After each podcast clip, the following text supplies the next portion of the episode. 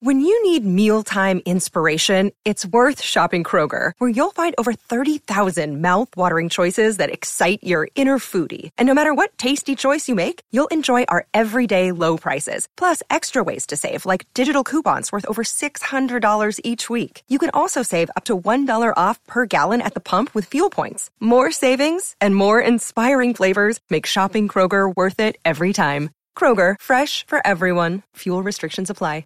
You're listening to a Score North podcast right now, and if you're a business owner, so are your customers. In fact, I could be talking about your business right now, telling the tens of thousands of loyal fans about you and sending them to your business. Find out how you can partner with your favorite Score North podcast. Visit scorenorth.com now and enter keyword partner. Fill out the form, and we'll get in touch with you quickly. Once Phil, Judd, Declan, or others start talking about your company, you'll be amazed at how many fans start showing up. So visit scorenorth.com now and enter keyword partner.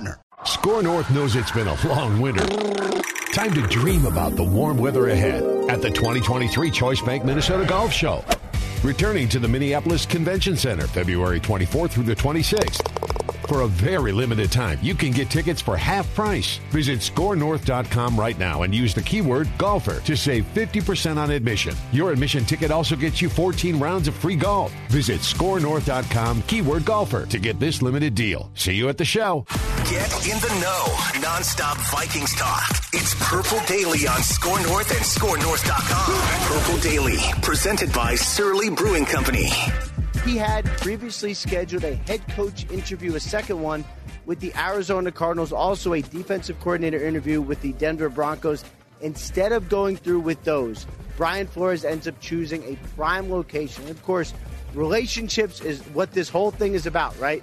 So Kevin O'Connell, the head coach of the Minnesota Vikings, was with Brian Flores in New England. Flores was a defensive assistant. O'Connell was a player. The two hit it off, but of course have stayed in touch. Hard to imagine a better or more important hire for the Vikings. Rap sheet. What? Show me the money, baby. Show me the money. My relationship with you goes as deep as your pocketbooks, baby. Nice to meet you, Ziggy.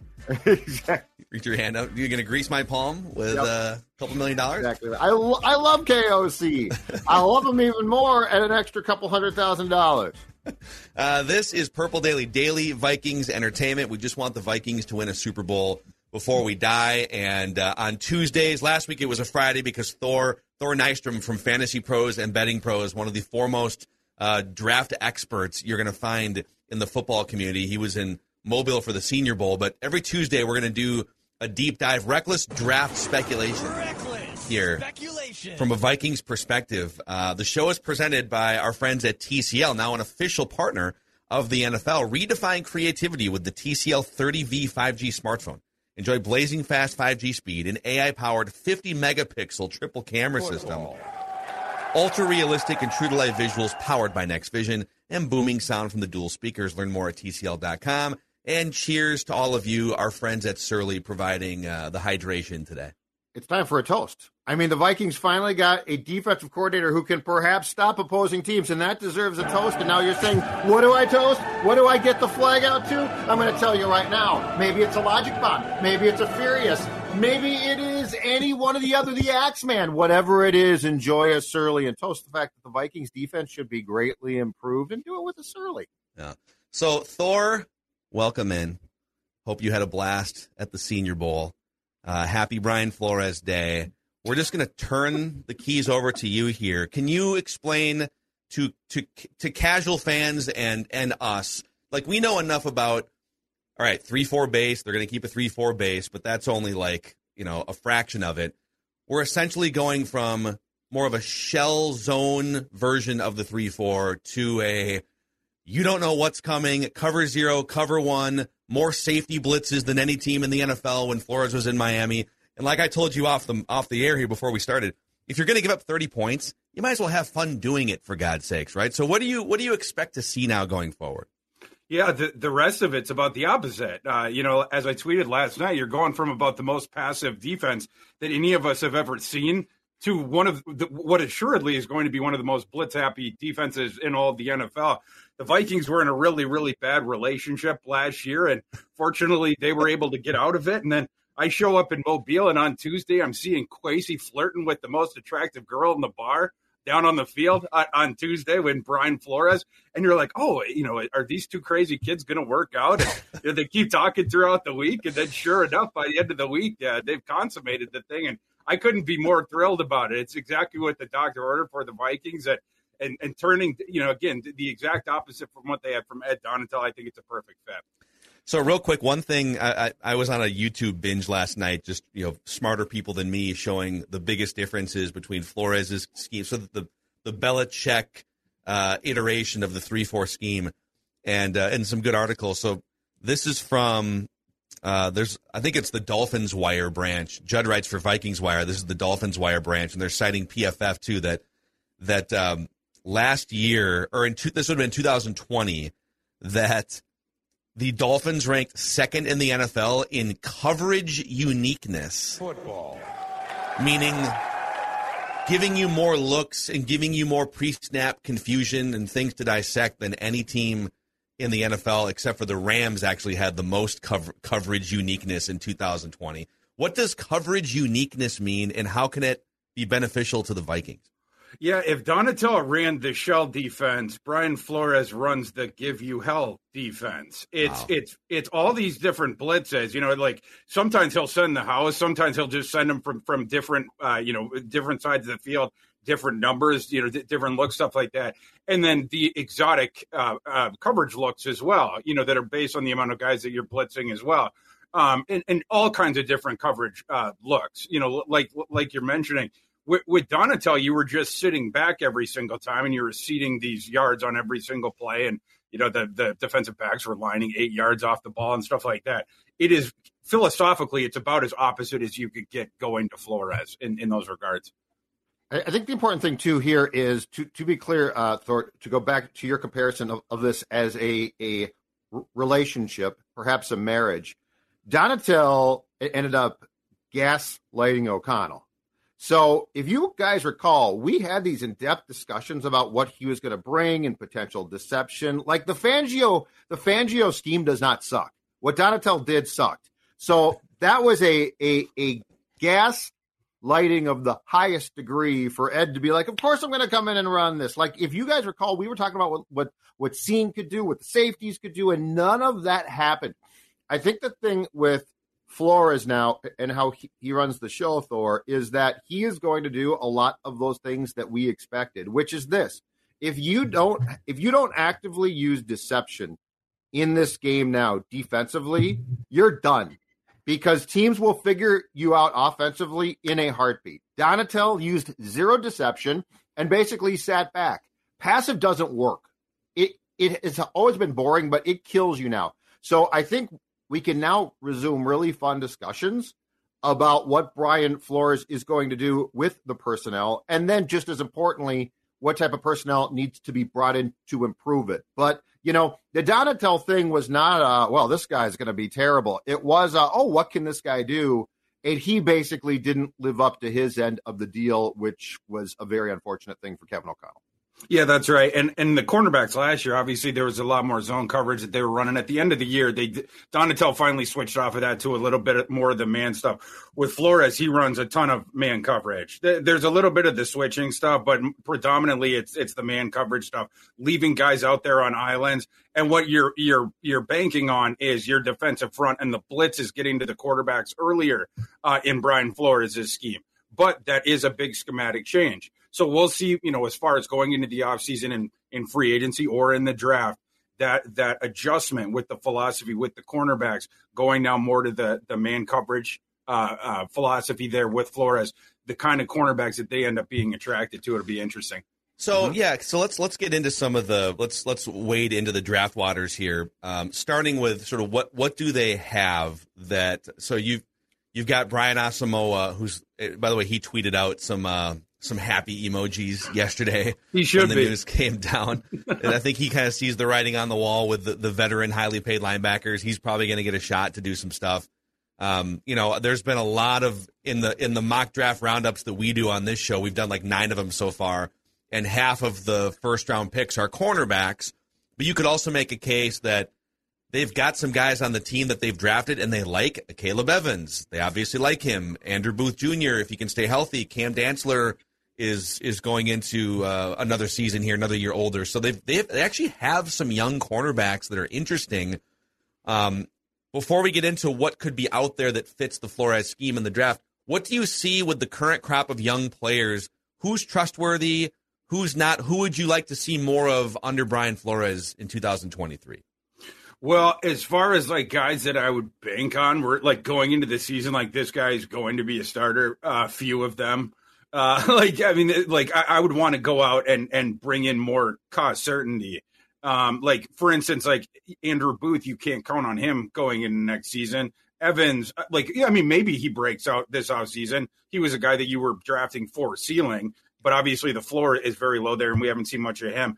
Evans, he showed a little bit, but he was banged up. His season was sort of derailed by the injuries. He's sort of a mystery box as well. You're not counting on him either, I don't think yet. You're hoping, right? But, you can't go into it with a hope and a prayer. And I think that's why, to your point before about all the mock drafts that are giving the Vikings cornerbacks, people know that position needs to be fortified. It's not just the switching of philosophy within the cornerback room now with the switching of philosophy of defensive coordinators.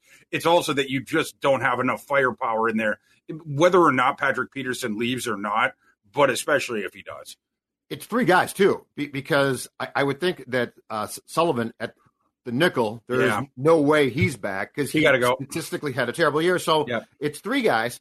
I think Peterson's gone because he's not going to play man. I think Peterson was shocked that Ed got fired because he loved his own because he's old, right? So he's gone.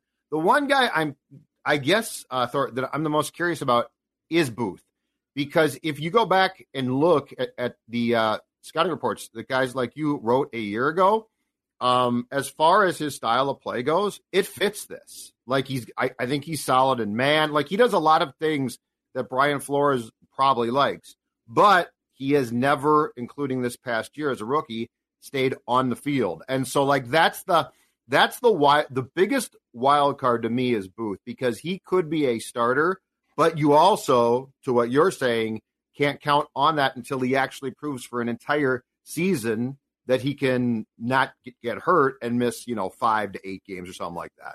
Yeah, and to me, with Booth's progression, it's more about refining those instincts than it is even finding, the correct scheme or whatever. Because I think, really he could have fit into either. But, the thing you were curious with him about, it's the riverboat gambling thing. And by the way, I do think probably he could be a better fit, I think, with Flores, because his play style, it's more hair on fire, right? He wants that ball out quicker because he's looking to jump passing lanes and he wants to flip the field. He's not a guy that wants to sit back, in the shell defense and allow the quarterback to sit back there for 8 seconds. That's not Andrew Booth's game. So yeah, I think that fits a little bit better. But what the key for Flores with regards to Andrew Booth is, it's teaching him you can't bite down every time the quarterback cocks his arm, because every single time he's not going to be throwing in that direction. And if every single time you bite up, you're going to get beat by double moves every single time. If we can start to refine that stuff, the physical package is eventually going to take off once your instincts get there. Yeah. For what it's worth, Pro Football Focus had Andrew Booth as one of the top 20 highest graded man cover corners at Clemson. But again, it's like Flora saying, there's so many variables that go into it. You're also, it's a lot easier to play man coverage in college than it is in the NFL when you're talking about the best, fastest receivers in the world, quarterbacks that can easily get you to bite on things. And so it's just a different level. So, all right, in terms of, let's start with first round. Who might be available? What are the chances the Vikings target cornerback in the first round for about the 15th time seemingly in the last 10 years or whatever? So what are the chances that they do go cornerback? How deep is the pool of high-end cornerbacks in that first-round range, and who might be there for the Vikings? Well, after last night, it just got a little bit higher because you can't go into it with a Brian Flores defense with the cornerback room that they have. Well, we'll see if they end up signing someone or maybe a trade, but I would sort of doubt that with the limited draft equity that you already have and the limited financial with the cap room that you already have. So that's why the supposition is probably going to have to be a draft pick, especially you don't have a second round pick. If you want someone that's going to come in and play right away, it's probably going to have to be that first round pick unless you end up trading back into the second round. So, I mean, I think the suppositions there are true. And there are a decent amount of first round corners in this crop that would fit with that 23rd pick as far as guys that could play right away and be fits in Flores' scheme. Okay. Who in your mind has stood out as like a schematic fit now that you saw either at the Senior Bowl or that you scouted in college? Like, are we looking for a 6'2" guy here with some speed? Instincts are huge now, I would guess. Well, yeah. A couple names. Interestingly, this is one of the biggest in terms of just sheer size of the outside boundary corners classes that we've had in recent years. So there's plenty of the really big, aggressive outside corners. But there's, you know, as far as like that goes, there's sort of all shapes, sizes and colors. My favorite corner in this class, he's not the biggest one, but he's big enough to play on the outside. That's Devon Witherspoon, a kid that we saw in the Big Ten from Illinois. Last year, he had PFF's highest graded season for a cornerback ever. He only gave up 3.3 yards per target, which is stupid for a boundary cornerback. Just a super feisty kid, the competitive toughness and everything like that. He yaps at you. He's going to get after you, and you don't get any separation from that kid whatsoever. Talk about a kid that you want to sick on someone in man coverage. Like, you're not getting away from that kid. He'll follow you into the tunnel. Like, you know, I mean, like he wants. Can't go to the John. Let's go. Yeah, exactly. I tried to go in the porta potty. Witherspoon following me right there. You got to call security to get Devon Witherspoon away from you. I just want to take a pee. Dude, you already mentioned the 3.3 yards per target. Yeah. He was targeted 63 times last year. He had 14 pass breakups. And he didn't allow a single touchdown all season. Opposing quarterbacks had a 25 passer rating when they were targeting Devon Witherspoon last year. It was stupid. Is he going to be there? Like, I mean, he's not a guy that's going to fall to 23. But I mean, I think we sit here and assume, well, they only have four draft picks. They're probably going to trade back. But there is a chance that if they see a shutdown cornerback that's under team control for 5 years, they could trade up if a guy like that falls. But is there any chance he could still be there, like in the teens, within range of you trading up? I would be surprised if he fell down, but I do think there's a shot because his measurables are not the same as, for instance, some of those other guys at the top. Like, his measurables aren't going to be the same as the kid Christian Gonzalez from Oregon or Joey Porter. He's not going to test as well as Cam Smith. He's definitely not going to test as well as Kelly Ringo. We haven't seen Witherspoon measure in yet because he ended up pulling out of the Senior Bowl like a lot of the other guys that were guaranteed at getting into the first round. But he was listed at Illinois at 6 foot 183. If he comes in and he measures in a little bit beneath 6 feet, and then he's 185 or a little bit less, and maybe he runs a little bit less than people think. That's how he could start to introduce him down there, where maybe it goes a little bit less. But if you just turn on the tape, he's the best corner in the class. So yeah. Well, Cam Smith, you brought him up. So we've seen a handful of mock drafts already put Cam Smith at 23 to the Vikings. Do you like him? Where do you sort of have him ranked, and does he fit with what Brian Flores wants to do? I do, yeah. He's an outside man, cover corner. So, yeah, I mean, he's definitely a fit.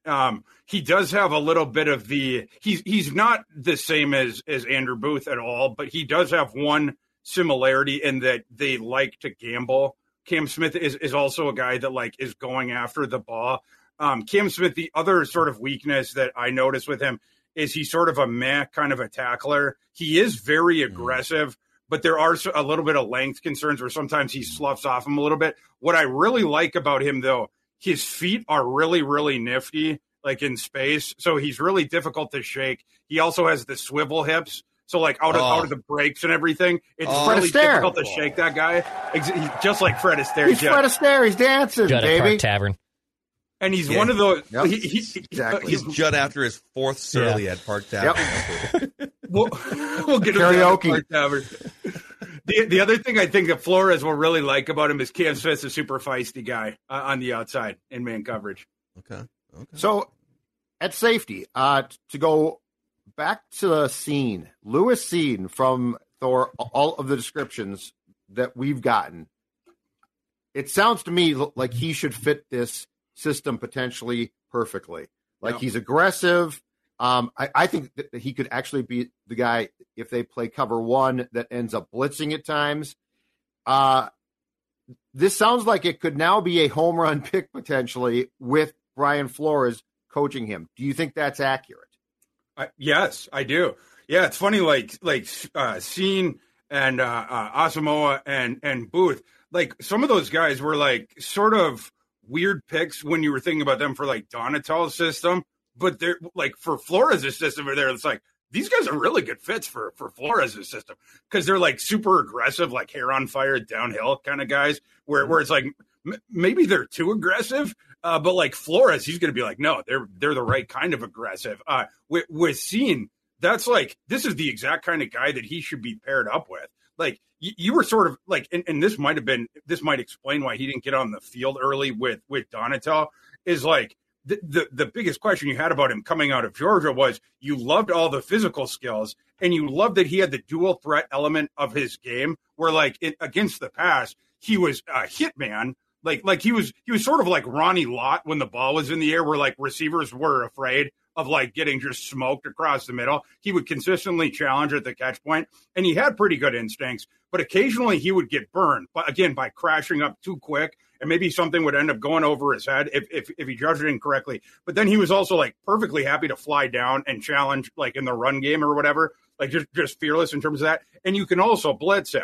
But again, like, you know, just super duper like aggressive and everything like that. It's an absolutely perfect fit for Flores' scheme. But like the instincts needed to be refined in sort of a similar way that we were talking about with Booth, just sort of on a higher end of it. But Flores, this is the ball of clay that he wants to work with, whereas maybe with Donatell, it was more sort of foisted upon him unwittingly where he didn't want to have that.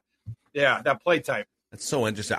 And you tell me if Cine and Harrison Smith can coexist and play together in this system for a year. But I love that idea, right? If you can get, all right, Cine, this is going to be your spot. This system fits you better, and you can play sort of under the tutelage without being injured and rehabbing for half the season under Harrison Smith. How well can those guys coexist together in this system?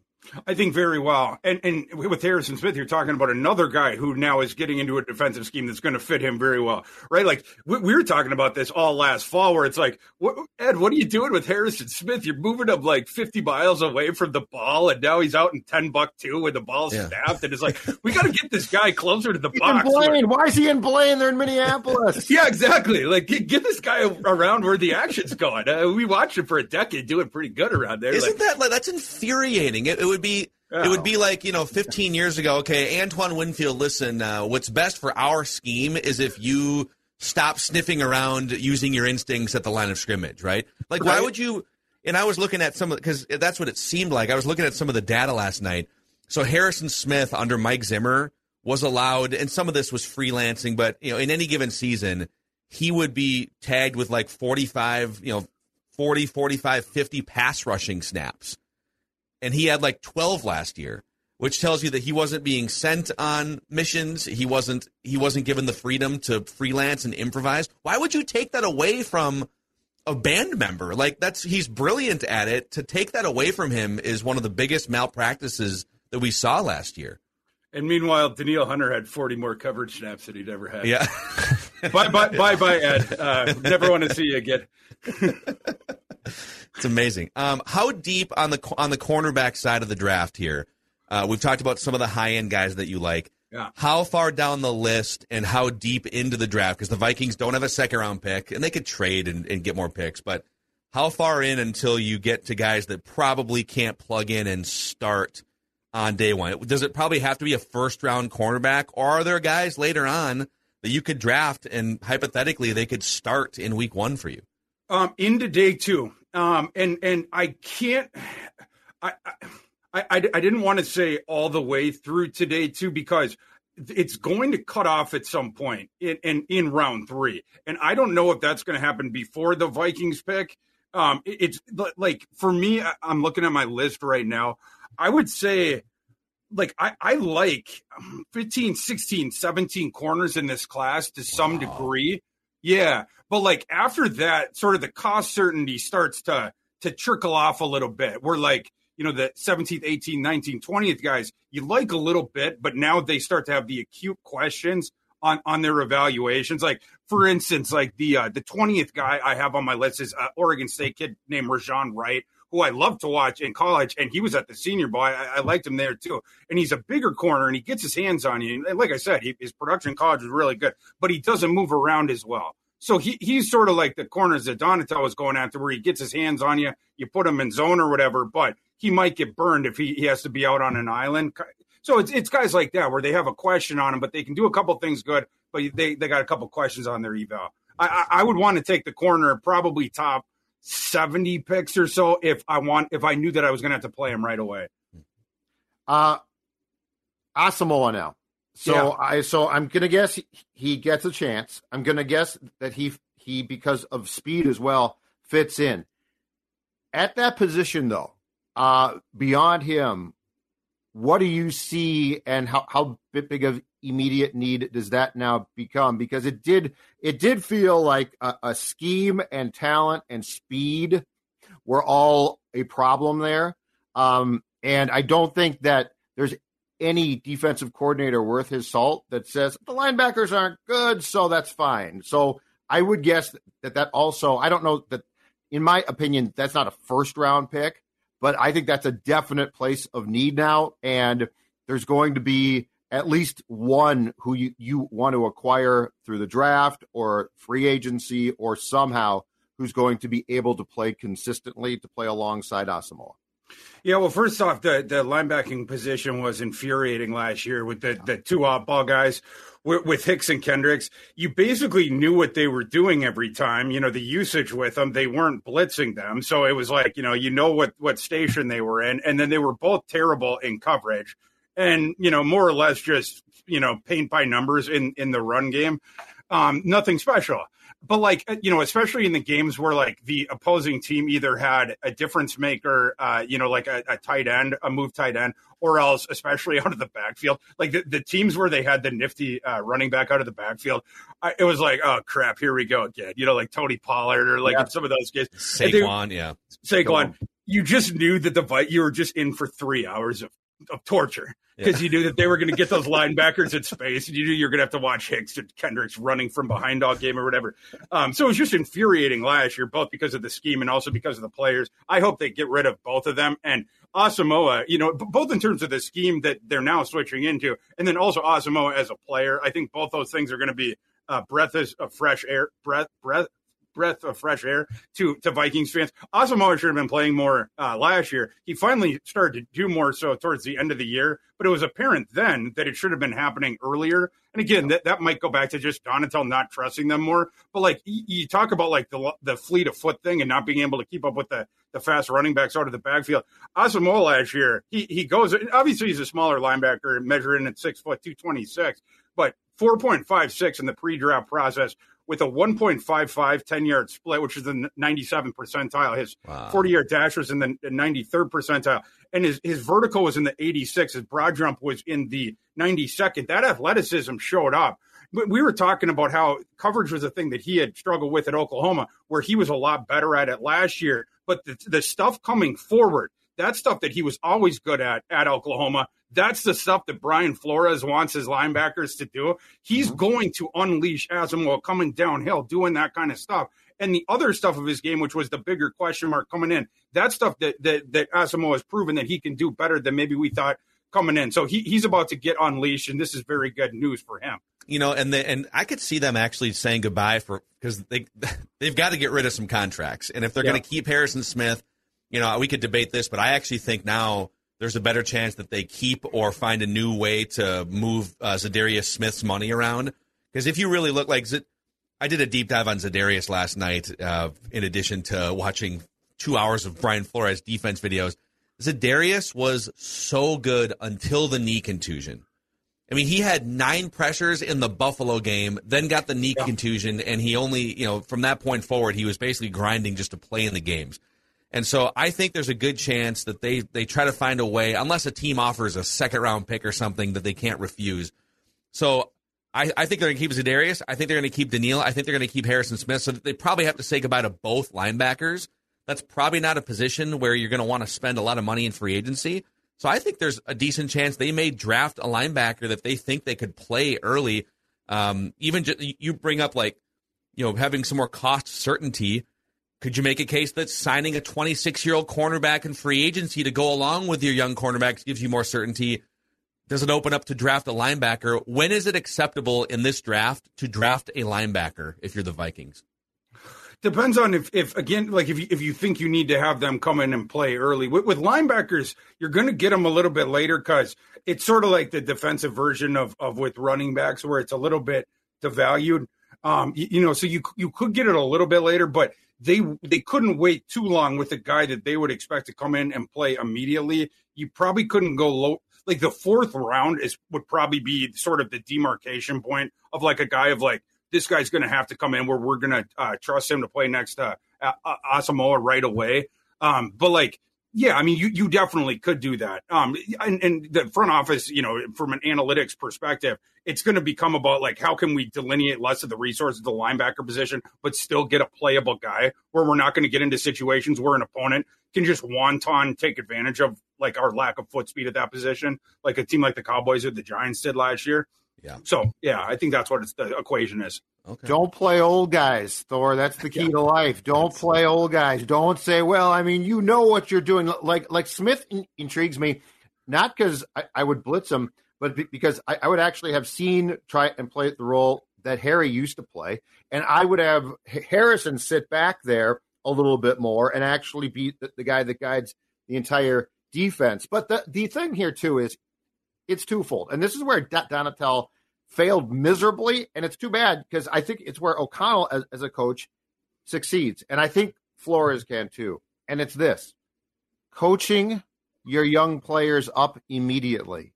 I never want to get to training camp again and see Cam Bynum playing safety and your first round pick not playing there. And you are told, well, he won the job in the spring camps. Okay. This is your first round pick. You need to coach him up. It is your job to get this guy on the field ASAP. It's 2023. It's a salary cap league. You know, don't say, well, the sixth round pick, he's so solid and knows what he's doing. Yeah. That's your fault. So this is the thing, too, where I think Ed, and just to be clear, because I feel like this discussion each time slanders Vic, because it's like the Fangio thing didn't work. Vic Fangio's defense works. Ed Donatell basically screwed it up. And so, like, the idea for what O'Connell wanted was the correct one. He got a knockoff dollar store version, but now what you have is you have a guy that no matter who he's given as balls of clay, he can coach up or at least make a decision on them that won't be, well, Bynum's a pro's pro and Lewis Seen's not yet. That is a horse bleep excuse in 2022, unless you have screwed the pooch on the pick, and then you got bigger problems. Leonardo da Vinci painted the Mona Lisa, right? But hey, we've got Leo's understudy. He's a painter too. He can paint a Mona Lisa. Her eyes hanging out. She's got buck teeth, just sweating. Or poor Fangio. Like now, I mean, the man just got paid $4.5 million per by the Dolphins. Yeah. It's not because he's an idiot. Ed Donatell was. Yeah. No, it's an epic. I'm going to give Judd the round of applause for that. That was great. I just feel bad for Vic because it's like this defense sucks. I know the coordinator was bad. Yes. And the personnel was not great. Do you guys want to mock by chance? I want to mock. I see Thor nodding his head there. Let's do it. All right, let's get into here a mock draft simulation presented by our friends at Federated Mutual Insurance Company. And Dex, I'll let you pop this on the screen so I don't screw anything up. Federated's been around for over 100 years, like a great offensive line for your business, helping business owners maximize their success. Federated's history is rich with innovative, committed people guided by a core set of principles and values. They bring all of that tradition-rich history to your company. Federatedinsurance.com, where it's our business to protect yours. And a shout-out to Underdog. Boy, we're just a few days away from the big game. That's right. There's a lot of fun things to tinker with on Underdog to make your viewing experience even more fun, Dex. Yeah, you can get some Super Bowl prop bets in, some player prop bets, I should say, on Underdog Fantasy. In fact, on Thursday morning, they're going to give you a first leg of a parlay basically for free. They're going to give you Jalen Hurts, 0.5 total yards. If you really want to be ballsy, you could go lower, but I don't recommend that strategy. Take the lower, you coward. Maybe he gets hurt on the first game. Maybe you know something, but I don't recommend that. Hit higher on that, and then you got first leg. You got the first leg of a parlay on your Super Bowl Sunday. Basically hit the moment Jalen Hurts completes a pass or rushes for a first down. So go down the Underdog Fantasy app. Also, this prop available for new users and current users. So it's not just a one-user thing. Go download the Underdog Fantasy app. All right, gentlemen. It's time to mock here. I want to mock! Mock! It's our weekly mock draft simulation with Thor Nystrom. And so what we're going to do going forward is we're going to set some parameters going in so we're not just sort of hemming and hawing, so we can make this process more fun.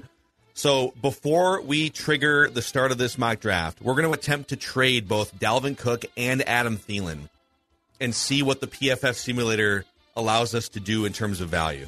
All right? Let's do it. And then we're going to stay at pick 23, and we've got this set to be a four-round mock. So we'll speed through. We can go lightning fast through all the other teams' picks, and then we'll sort of lean on Thor to tell us what to do. So here is my thought. Buffalo is a trade option.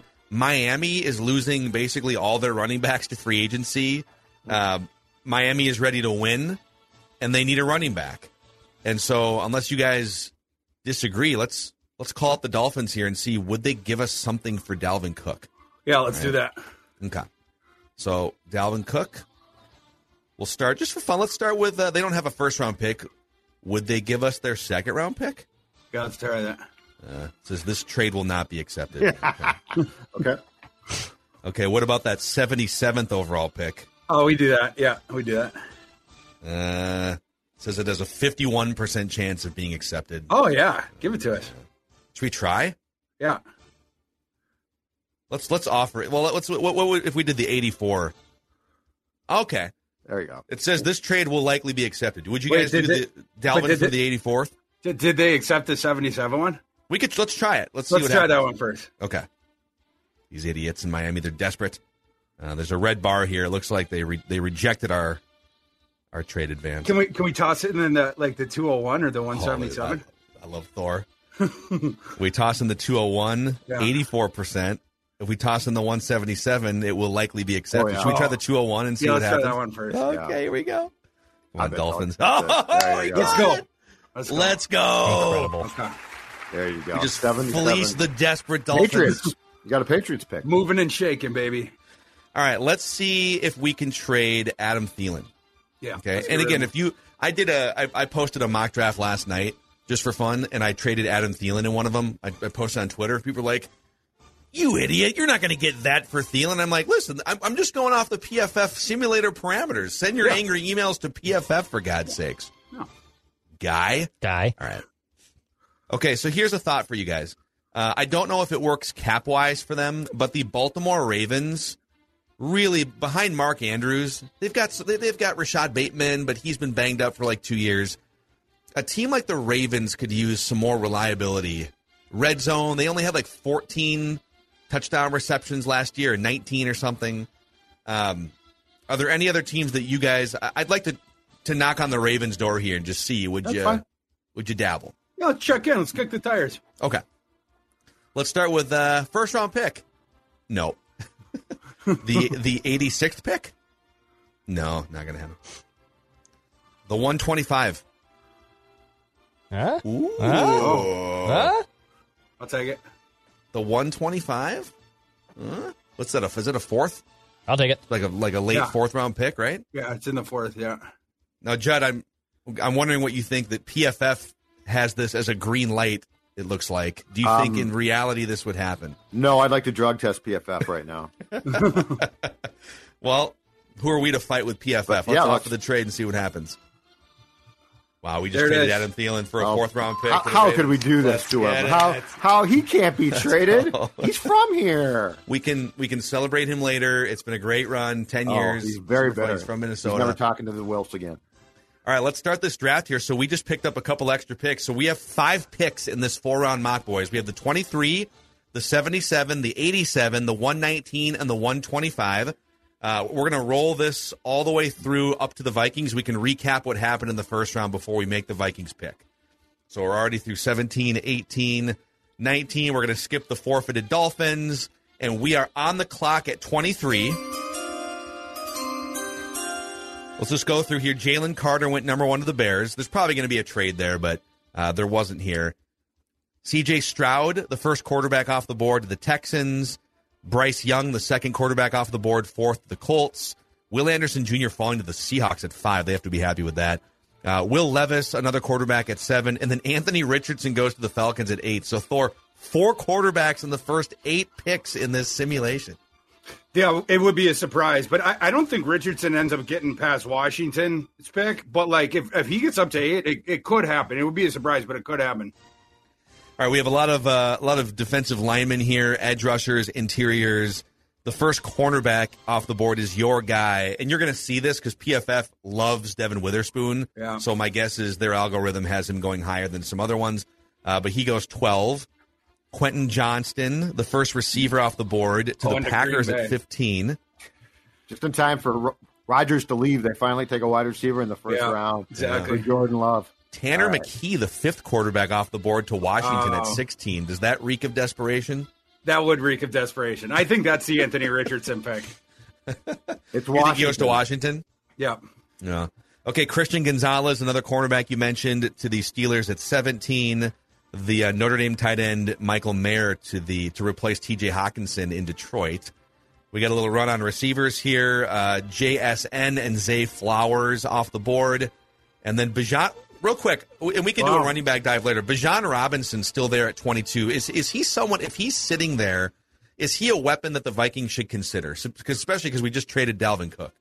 In a scenario where you've traded Dalvin Cook, where Madison is left, and where you have, like in this hypothetical, where you've picked up multiple other mid-round picks, that would be where you have gotten there. But, like, in the scenario where you have, even if both the running backs have left, but you have the same amount of draft equity that you have now, I don't think you have enough picks to make that luxury pick. Okay.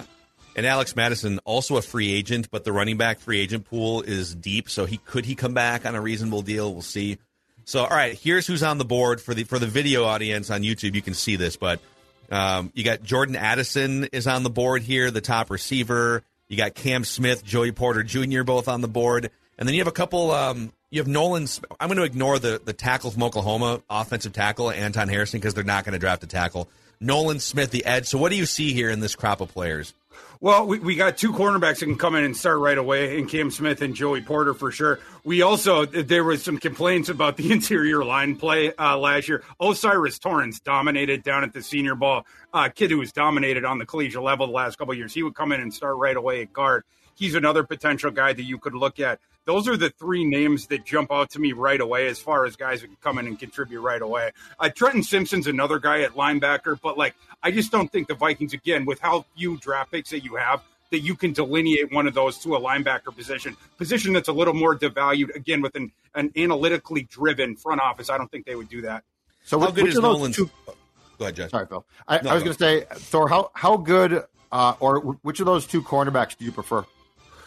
Those are very close. My slight preference would be Joey Porter. Like, he's more the height, weight, speed guy. His and obviously he has the NFL bloodlines and everything like that. He's a little bit of slow out of the transitions because he's built a little bit high, so he has a little bit of the high cut stiffness.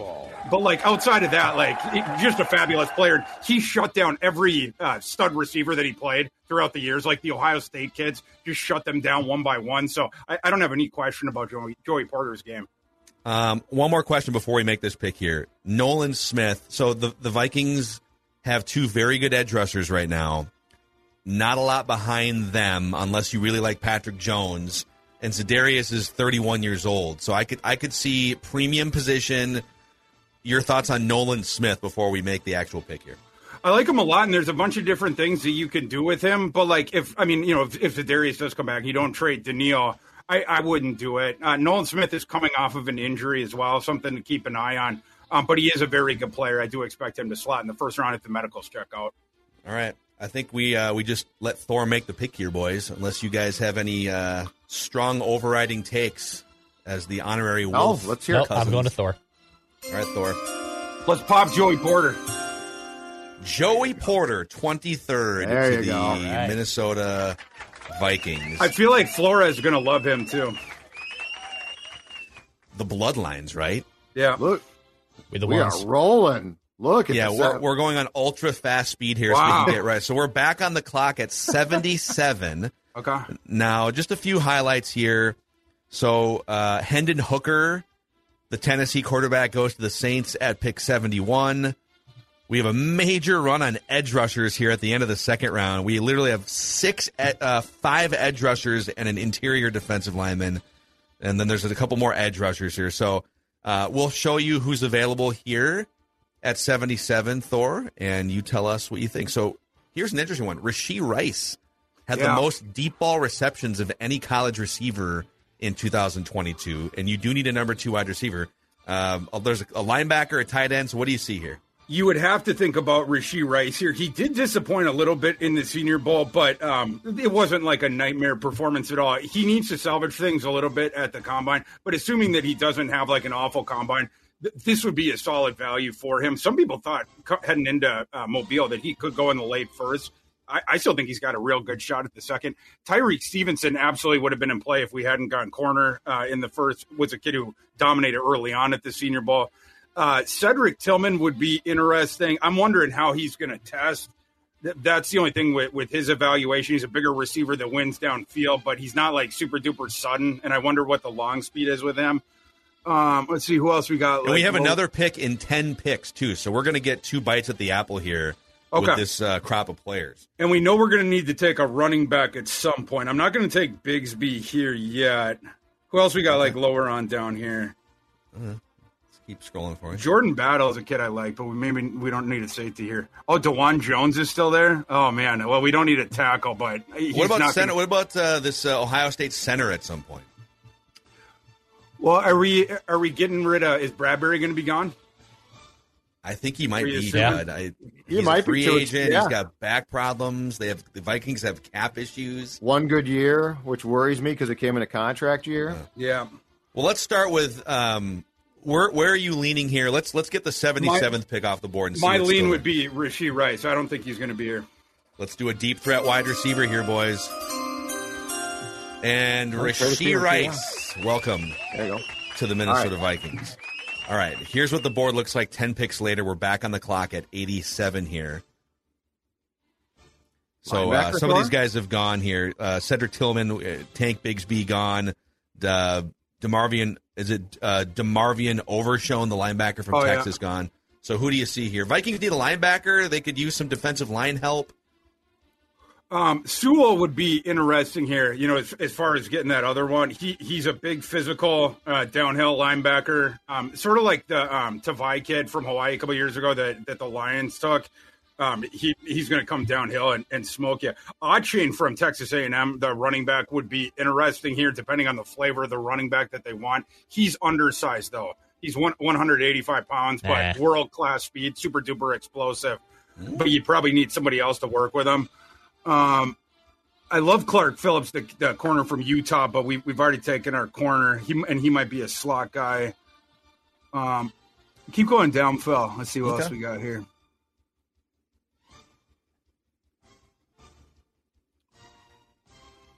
Who are the other running backs? It might be time to take our running back. Sean Johnson. Ooh, but the value, Thor. The value. I'm concerned about this now. We also get picks at 119 and 125 as well. So yeah, we're way down this list now, Thor. Okay, go back up, would you? Yeah, I don't want to have to replace you already. Just gonna fire I don't want to have to fire. I don't have to fire you if you reach too much, Thor. No. But listen, here's the thing. This options. PFF's draft board might not line up with Thor's draft board, right. So there might be guys that there are 20 picks down here that Thor has higher up. Okay. Okay. My initial. Okay. So one of the Sewell is definitely caught my eye. Okay. Yeah. Let's do it. Okay, that was your first instinct. Yeah. The Vikings need a young linebacker. Stop spending money at linebacker. There it is. All right, boys. We drafted a linebacker. So now we're going to have picks 119 and 125 here. in round four. We're back on the clock. Ooh. Here are, so what are the positions of need? I think. Well, oh, look at your guy here, Andre Ishavis. Oh, the burner from Princeton. Yes. And a guy that was comped to Christian Watson coming in 6'3", 205, and might run in the 4.2s in Indy. And if he does, it's no guarantee that he's going to get here. He's still very, very raw. He was up and down in Mobile, but that kid's got all kinds of skills. Oh, no. Tajay. This is the dude that was going viral with breaking ankles at the Senior Bowl last week, Declan. And we're in the fourth. We're popping Tajay here. Okay. And, yeah. Well, we're passing on the Michigan Center, huh? Yeah, because maybe not. We have two picks. Okay, all right. Are they? Oh, and they're really close too. Yeah, 131. Who are the other running backs? You got Dwayne McBride from UAB, Chase Brown from Illinois. That's pretty much it. That's pretty much it. And keep going down. I want to see if there's any other center if we can risk it. There's Aiden O'Connell, the quarterback from some quarterbacks here. Didn't see that. That Van Prawn kid that they have in there, he actually went back to school, so it's not going to be him. Okay, let's. We can go the Michigan guy, and we'll just pray that Spears gets there for six more picks. Let's do it. All right, here we go, Dex. Fire the chimes. All right, Garrett Bradbury, you are the weakest link. Goodbye. You have been replaced by random Michigan center guy. All right, and now back on the clock. Is he still there? Tajay Spears is out there. Thor's favorite running back. Let's run to the phone. We did it. There it is. Draft, Thor. Bam. Hey, look at that. Right, give us the grade. They got to give us an A plus on that one. All right. So the overall draft grade is a B. They thought it was a little bit of a reach for the Michigan center and the Tulane halfback, but that's just their grades. We're going off the Thor big board here. Yeah, and by Maya the way, Mackey agrees outside this door right now too. We filled a lot of needs today, Thor. They're going to be upgrading the ranking of Tajay Spears really soon. I'm friends with Mike Renner, who's one of the guys who puts in the rankings. They just have not updated Tajay Spears' ranking since they gotten back from Mobile. I promise. We just got a freaking steal in the fourth round there with Tajay Spears. So we went cornerback Joey Porter, wide receiver Rashee Rice with the first two picks. Noah Sewell, the linebacker from Oregon.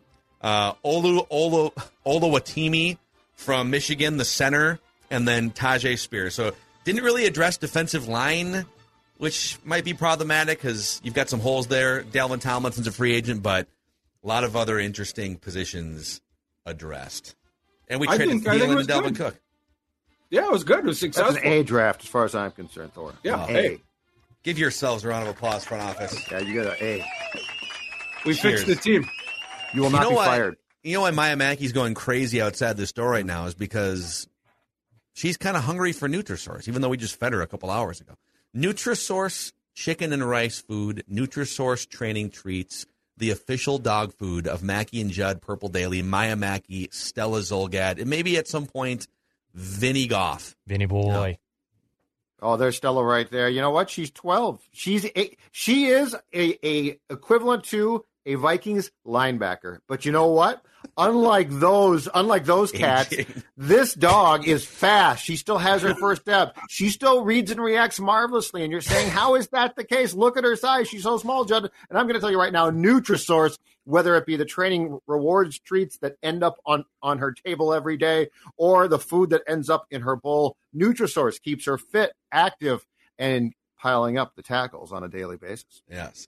Well, wow, that was some epic, reckless draft speculation there with our guy, Thor Nystrom. You can find his work, Fantasy Pros, Betting Pros. He was also part of the Before We Die podcast on Purple Daily throughout the season. If you want to follow him on Twitter for more draft and football insights, it's ThorKU. ThorKU on Twitter. All right, any final thoughts from you on this, or to put a bow on this Brian Flores celebration episode? I couldn't be more excited that Brian Flores is here with the Vikings. And whereas, you know, coming out of last year, you know, you're a little bit tepid coming into this offseason, I'm now filled back up and I'm jacked and ready to go for this offseason. And now all of a sudden I can't wait to see the kind of defenders that the Vikings start to key in on. like, you know, I found myself in my spreadsheet this morning, my NFL draft database, like starting to like, you know, like order the defenders by like pass rushing, like trying to find who, you know, who is the top guys like at that and the man cover guys, the cornerback, and like going through the different positions and sort of like that. So it's going to be really interesting to see the kind of defenders that the Vikings start keying in on, and just really exciting time. Amen. Amen. All right, guys. Hopefully you all got your fix there.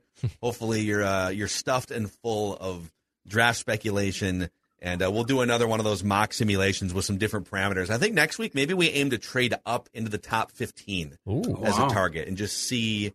It's a scenario that hasn't really been they have talked one about pick. Much.